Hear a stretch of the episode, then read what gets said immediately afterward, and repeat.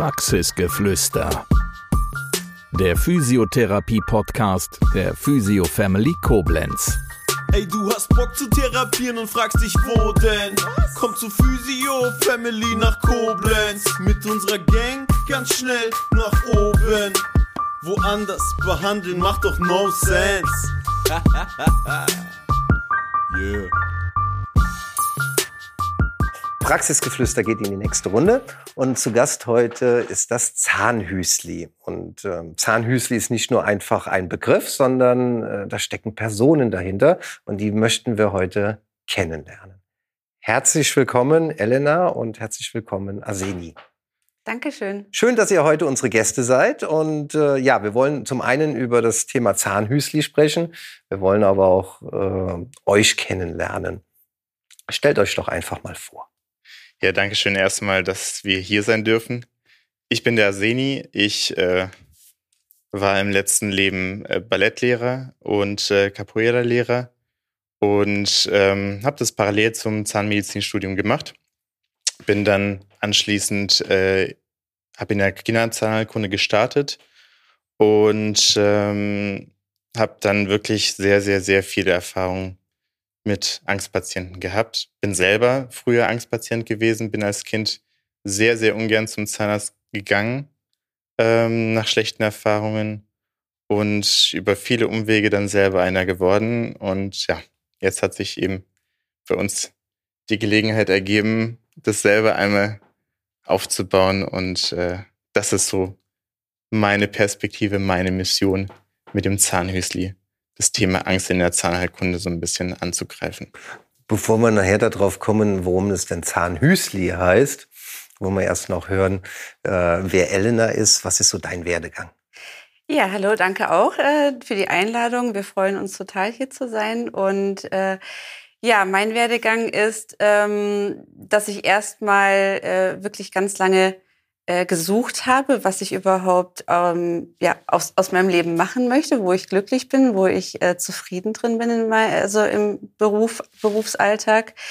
Und äh, dann bin ich habe ich diverse Praktika durch, äh, durchlebt und habe dann einfach gemerkt, dass die Zahnmedizin mich total reizt und habe das dann studiert. Ähm, habe dann auch öfter mal die Praxis gewechselt, weil ich immer das Gefühl hatte dann irgendwann, dass ich nichts mehr lerne äh, und irgendwie immer so ein bisschen wissensdurstig wieder weitergezogen bin. Und äh, habe dann eben auch in einer Praxis ganz viel mitgenommen, ähm, was gerade CMD angeht, also funktionsgestörte Patienten, was einfach ein Riesenthema mittlerweile auch ist, weil das so viele Leute einfach mittlerweile betrifft und habe da sehr, sehr viel lernen dürfen, habe da auch dann eine Weiterbildung in, äh, in, in äh, Wien dazu besucht und ähm, das ist dann auch so ein bisschen mein Steckenpferd ge gewesen.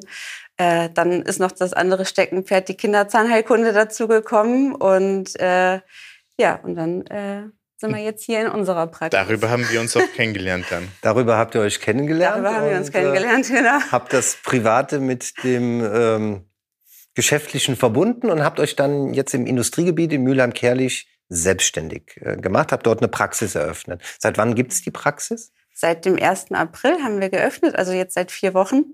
Und äh, ja, wir sind super, super glücklich. Also es ist wirklich jedes Mal, wenn wir die Tür aufschließen, morgens ist direkt irgendwie gute Laune äh, und äh, weil man sich irgendwie nicht mehr verstellen muss. Also es ist wirklich das ist einfach unser Konzept und da stehen wir einfach komplett dahinter. Zu dem Konzept gehört natürlich auch der Name. Und wenn man Zahnhüsli äh, ausspricht oder wenn man Zahnhüsli hört, so ging es zumindest mir, habe ich erstmal an die Schweiz gedacht, an ein Haus. Liege ich da ganz weit äh, entfernt oder geht das in die Richtung?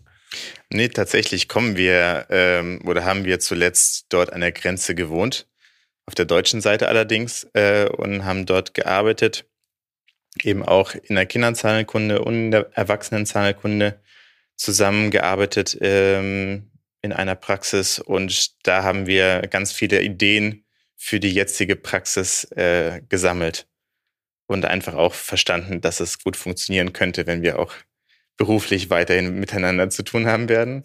Ähm, ja, das, das Thema Zahn oder das, der Name Zahnhüsli hat tatsächlich mehrere Ebenen. Ähm, wir waren am Anfang eher skeptisch, eine Praxis außerhalb des Schwarzwaldes Zahnhüsli zu nennen. Aber die Schweizer Sprache, die hat da so einen Kniff. Die kann nämlich niedlich klingen für alle Altersstufen. Ne? Und äh, unser Konzept ist es eben einfach, Kinderzahnheilkunde anzubieten, aber nicht nur für Kinder, sondern eben auch Erwachsene so zu behandeln, sanft, schonend ähm, und auf die Ängste und die Sorgen und so weiter einzugehen, wie auch in der Kinderzahnkunde. Und so passt es eben ganz gut. Es ist keine Praxis wie ein Kindergarten, wie eine Kindertagesstätte, wo Erwachsene sich total fehl am Platz fühlen. Und trotzdem ist es ähm, nicht die typische Zahnarztpraxis. Wenn du sagst, es ist nicht die typische Zahnarztpraxis, dann beschreib doch mal eure Praxis, wie die aussieht oder wie das aufgebaut ist. Wenn ich äh, aufgebaut ist, wenn ich jetzt als Patient äh, da reinkommen äh, würde, ähm, warum? Inwiefern sieht die anders aus wie eine andere Praxis? Also es ist zum einen wirklich das Visuelle. Ähm, es ist sehr offen alles, äh, sehr viel Raum, auch in den in den Behandlungsräumen selber. Es ist nicht diese kleinen äh, viereckigen Räumchen, wo dann auch noch die Türen zwischen den Behandlungszimmern meistens waren, wie es in den alten Zahnarztpraxen immer so aussah, sondern es ist einfach viel Luft, viel Raum da, also nichts Einengendes. Ähm, das schon mal ein ganz großer Punkt. Dann ist es, sieht es auch einfach also es sind viele Naturelemente da. An der Wand sind sehr, sehr viele äh, Tapeten, die ähm, wie ein Wald ausschauen. Und äh, dann haben wir auch wirklich einen Baum im Wartezimmer. Also äh, ich hoffe, er wird noch ein großer Baum. Im Moment ist es noch ein bisschen klein, aber er, er soll ja auch noch wachsen können. Und äh, also das ist schon mal einfach das, das Visuelle alleine. Dann haben wir uns auch zum Beispiel Gedanken gemacht über den, den Geruch. Also es soll eben nicht nach äh, Zahnarzt riechen, wenn man reingeht durch die Tür. Kennt jeder dieser, diesen typischen Zahnarztgeruch? Ne? Ja, Mit ja. den Geräuschen dabei. Meistens schon im Treppenhaus. Ne? Man riecht den Geruch und weiß schon, was einen gleich erwartet. Und der Schmerz wird nicht besser dadurch. nee, der, der, wird dadurch nicht besser. Nee. Ja, deswegen haben wir auch da uns äh, eben ein Duftkonzept überlegt. Äh, das heißt, wenn man reingeht, dann, dann riecht es auch nach also ich finde, es riecht nach Wald, aber wir haben ganz viele verschiedene äh, Düfte ausprobiert und äh, das war das, also mein absoluter Favorit. und Arsenis ja. war, war ein anderer, aber wir haben uns dann doch noch auf den äh, einigen können. Ähm, Ziel, Ziel ist es ja, dass, dass man sozusagen ähm, in die Praxis reingeht und direkt schon von vornherein an jeder Ecke merkt, okay, hier läuft alles ein bisschen anders als bisher. Und die allermeisten Menschen in Deutschland und weltweit haben jetzt nicht gerade die allerbesten Erfahrungen mit Zahnärzten. Ähm, aus welchen Gründen auch immer. Das ist sehr, sehr vielschichtig, das Problem. Ähm, aber Tatsache ist, selbst die, die keine richtige Angst haben, keine Phobiker sind, fühlen sich zumindest mal unwohl. Und wenn man die Praxisräumlichkeiten betritt und da nicht sozusagen alle schlechten Erinnerungen äh, gleich getriggert werden durch eine klinische Atmosphäre, und ein reines Weiß ähm, und so eine gewisse Kälte, die man einfach Krank aus Krankenhäusern kennt zum Beispiel, ähm, dann ist es schon mal ganz gut. Ne? Und äh, wir haben uns überlegt, wo fühlen wir uns wohl, nämlich im Wald. Und dann wollten wir einfach so viel Wald, wie es ähm, das Robert-Koch-Institut erlaubt, in die Praxis reinbringen. Ne? Okay. Ne? Und das ist. Man sieht es auch auf eurer Website, ne? Die ist sehr grün, lastig. Wobei die Webseite äh, eben noch eine provisorische Seite okay. ist. Also das sind jetzt noch nicht die, die Praxisfotos, das, weil, weil sie wurde ja neu gebaut. Das heißt, wir hatten jetzt noch keine Fotos dafür. Das, das wird alles noch äh, geändert werden. Aber ja, das ist ein Waldthema auf jeden Fall auf unserer provisorischen Seite. Und ja. kann ich mir auch vorstellen, dass äh, die Mitarbeitenden und ihr jetzt auch nicht in einem klassischen äh, Weiß dann äh, dort rumlauft? Genau, korrekt. Also wir, wir beide sind äh, eigentlich dunkel, wobei wir da auch uns überlegt hatten, ob das so sinnvoll ist, wenn wir dann so in, in dunkel ankommen. Aber es ist einfach stimmig so mhm. generell. Und die, äh, die Mitarbeiter, die haben ein, ein grünes Oberteil. Mhm. Und das, diese Gedanken kamen euch dann bei euren vorherigen Stationen, wo ihr dann gesagt habt, nee, genau so möchte ich es nicht haben, sondern ich möchte oder wir möchten es anders haben. Habt ihr das alles alleine entworfen oder hattet ihr äh, Menschen um euch herum, die euch da unterstützt haben? Wir hatten auf jeden Fall Unterstützung, ähm, aber das Konzept an sich und die, also die Grundideen und auch die, ich sag mal, die Fotos und so weiter, die an die Wände gekommen sind und wie wir uns das genau vorstellen, das, das war schon von uns. Wirklich über Jahre hinweg gesammelt, wie du es auch schon gesagt hast. Man sieht etwas und dann denkt man sich, okay, so möchte ich es nicht machen. Und das, das ist auch nicht der Weg, der für mich sich richtig anfühlt. Und so sammelt man eben über die Jahre hinweg dann äh, immer wieder Anregungen und ähm, dann, dann wird es immer klarer, das Ziel und äh, strukturierter, sage ich mal. Ja. Die, also, ja? ja, wir haben vor allem die Leute einfach gebraucht, um äh, die Ideen, die, die im Kopf waren, mhm. zum Umsetzen zu bringen. Ne?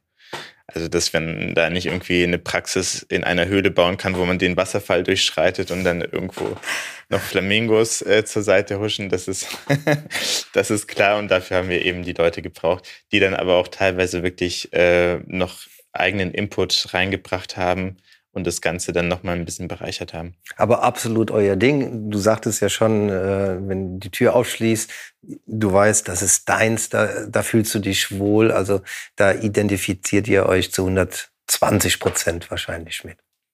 Genau. Absolut, ja. Ähm, kommen wir mal auf den fachlichen Bereich. Äh, du sagtest am Anfang äh, Kinderzahnheilkunde ein Thema, CMD ein Thema. Warum gerade die Kinder? Das Problem ist einfach, dass ähm, man in der Erwachsenenzahnheilkunde sieht, dass die Leute, die, die wirklich sehr, sehr hohen Behandlungsbedarf haben, die größten Zahnprobleme haben, meistens ein schlechtes Erfahrung, äh, einen schlechten Moment als Kind gehabt haben, schlechte Erfahrungen beim Zahnarzt ähm, als Kind. Und das resultiert in ganz, ganz großen Problemen im Erwachsenenalter. Deswegen äh, lohnt es sich einfach da so früh wie möglich anzusetzen, um so früh wie möglich einfach die Weichen richtig zu stellen in der äh, Mundgesundheit. Und da ist einfach das Thema, ähm, dass das Know-how in Deutschland äh, teilweise einfach noch nicht so weit verbreitet, weil die Kinderzahnheilkunde an den Unis ähm, nicht den Stellenwert hat, flächendeckend jetzt sage ich jetzt mal, ähm, wie andere Fachbereiche. Es gibt so ein bisschen populärere Fachbereiche und ein bisschen vernachlässigtere und ähm, die Kinderzahnkunde ist jetzt etwas, was immer mehr im Wachsen ist, weil sich einfach diese Denke durchsetzt in der Bevölkerung, dass es durchaus sinnvoll ist, ähm, gerade auf, auf Kinder ein bisschen anders einzugehen, als es bisher die letzten Jahrzehnte der Fall war.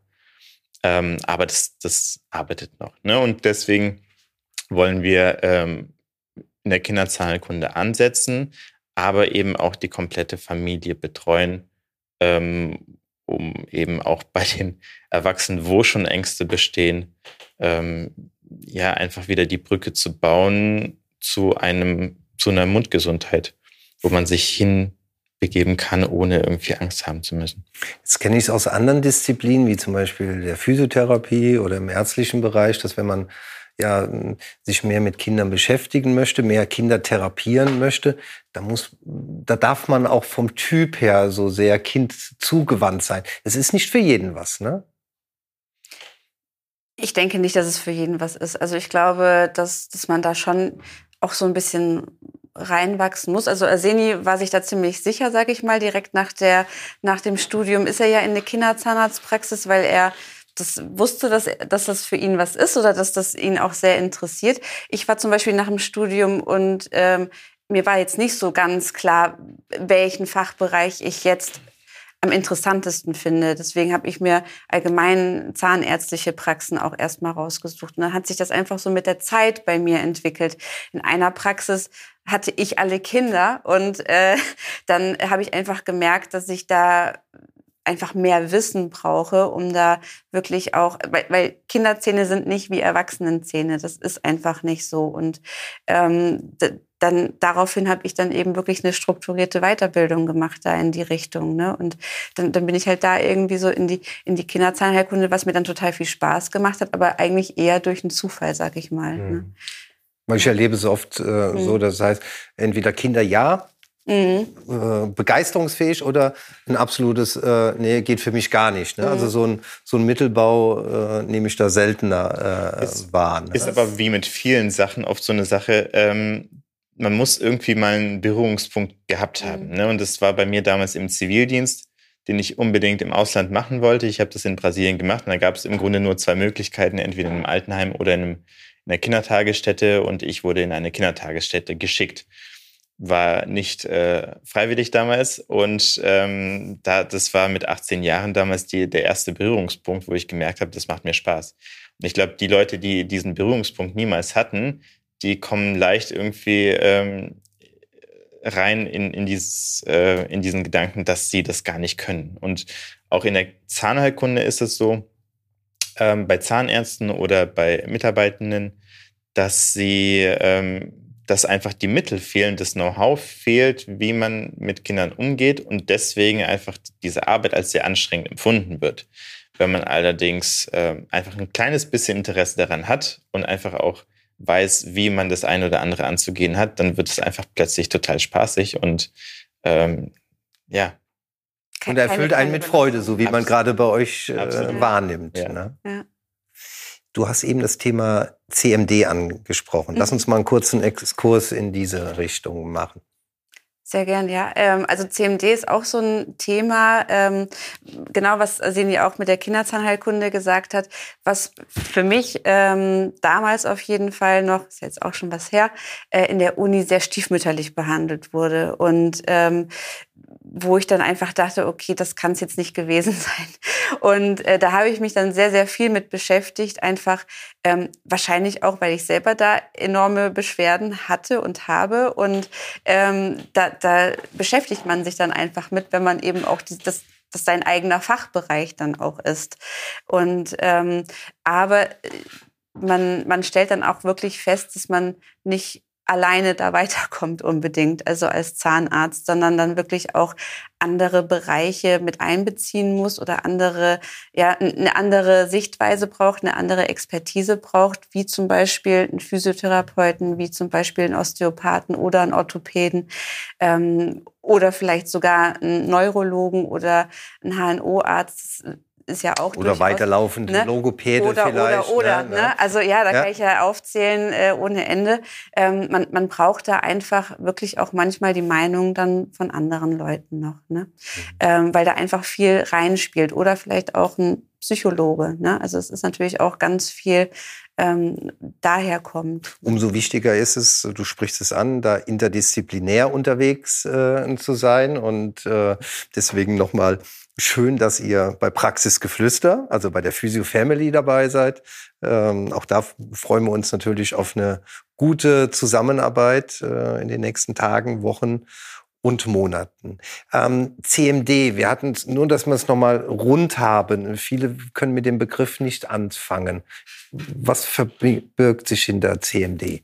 Das bedeutet kraniomandibuläre Dysfunktion und das ist eine Erkrankung im Prinzip ein, des Kiefergelenks, des ganzen Kauorgans. Also es ist nicht nur das Kiefergelenk selber, sondern es gibt einfach verschiedene Arten dieser Beschwerden. Also es ist, wenn Sie sich vielleicht irgendwie ähm, morgens beim Aufwachen sehr gerädert fühlen, wenn Sie Schmerzen haben im Bereich des Kiefergelenks oder ähm, der Muskulatur, das sind alles so Hinweise darauf, dass eventuell so etwas vorliegt und dann sollte man da genauer nachgucken.